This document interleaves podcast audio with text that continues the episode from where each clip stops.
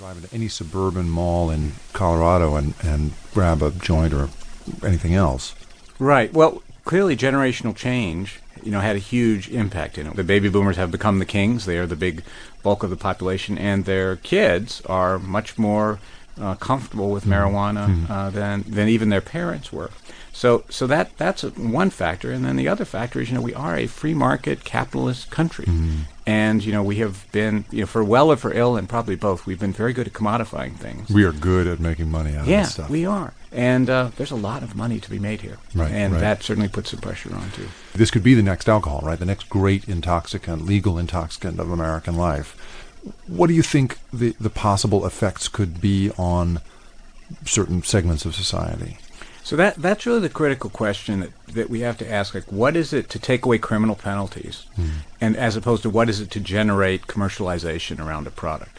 And we know a little about that from the Dutch experience. When they took away most of the criminal penalties and they opened up these cafes where you could you could smoke cannabis legally, not much happened. Hmm. And maybe use was up a little, but it wasn't that big a deal. But then they entered a period of, of marketing where they started to advertise more and promote more and open more shops and, and up the potency, and they had a tripling of use in a very short period, hmm. which shows that those are two separate things. That's interesting. So it's, it, people make their drug decisions not based on whether or not they're going to get in trouble for it, as much as they make those decisions based on how they are sold it by the sophisticated means that we have here. That's right. Most people don't couldn't tell you what is the current penalty, you know, for Right. you know you know pot, but they can say, hey, did you look at that sale or whatever, or did you see that you know uh, that that celebrity is you know endorsing this and that, and that and that really shapes them. What will marijuana look like as a big industry? How will it insinuate itself into our culture? Well, it, it's entirely possible that the people who are running much of the marijuana industry will be people with expertise in, from the alcohol industry and the tobacco industry. Certainly, the, some of the same advertising firms will be em, employed, and you know they will, I think, very intelligently think about. Uh, I don't mean this morally; I just mean s- smartly. Um, very, very intelligently think about what what is the market for this product. And we know for most addictive substances, it's young people. If you want, if you want a lifelong customer, you start with teenagers and young adults. Where are they? They're on the internet all the time.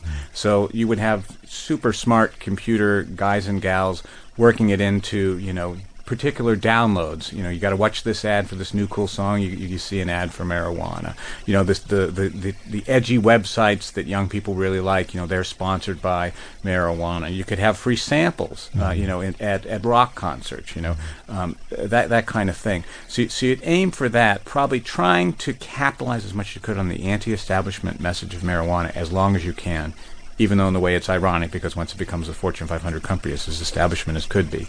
But you know that message clearly gets a certain amount of young people into substances. So I think they build around that.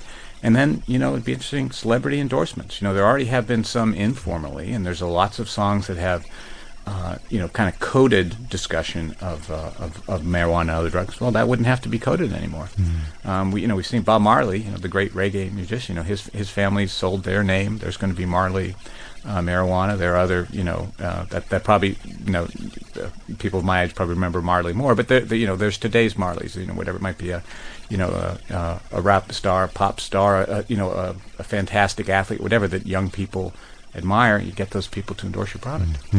And this isn't just conjecture, right? This is based on the playbook you've seen in other industries. This is this is exactly how they go about it.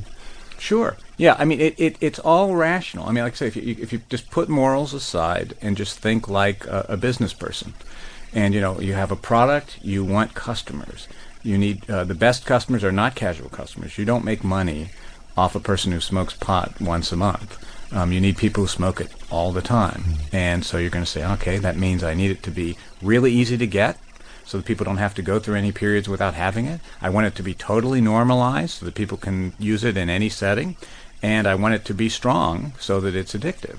And you know, the more addicted people, those are those are the best possible customers. And that's what I would shoot for if that you know if, if my sole goal was to make money off marijuana.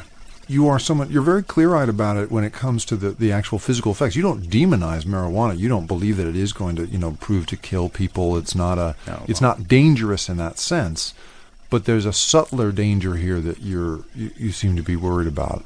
I mean, so t- Right. yeah. You get more. So a, as you get more and more promotion, and you get more and more um, raised potency and more and more heavy use, because you know generally producers.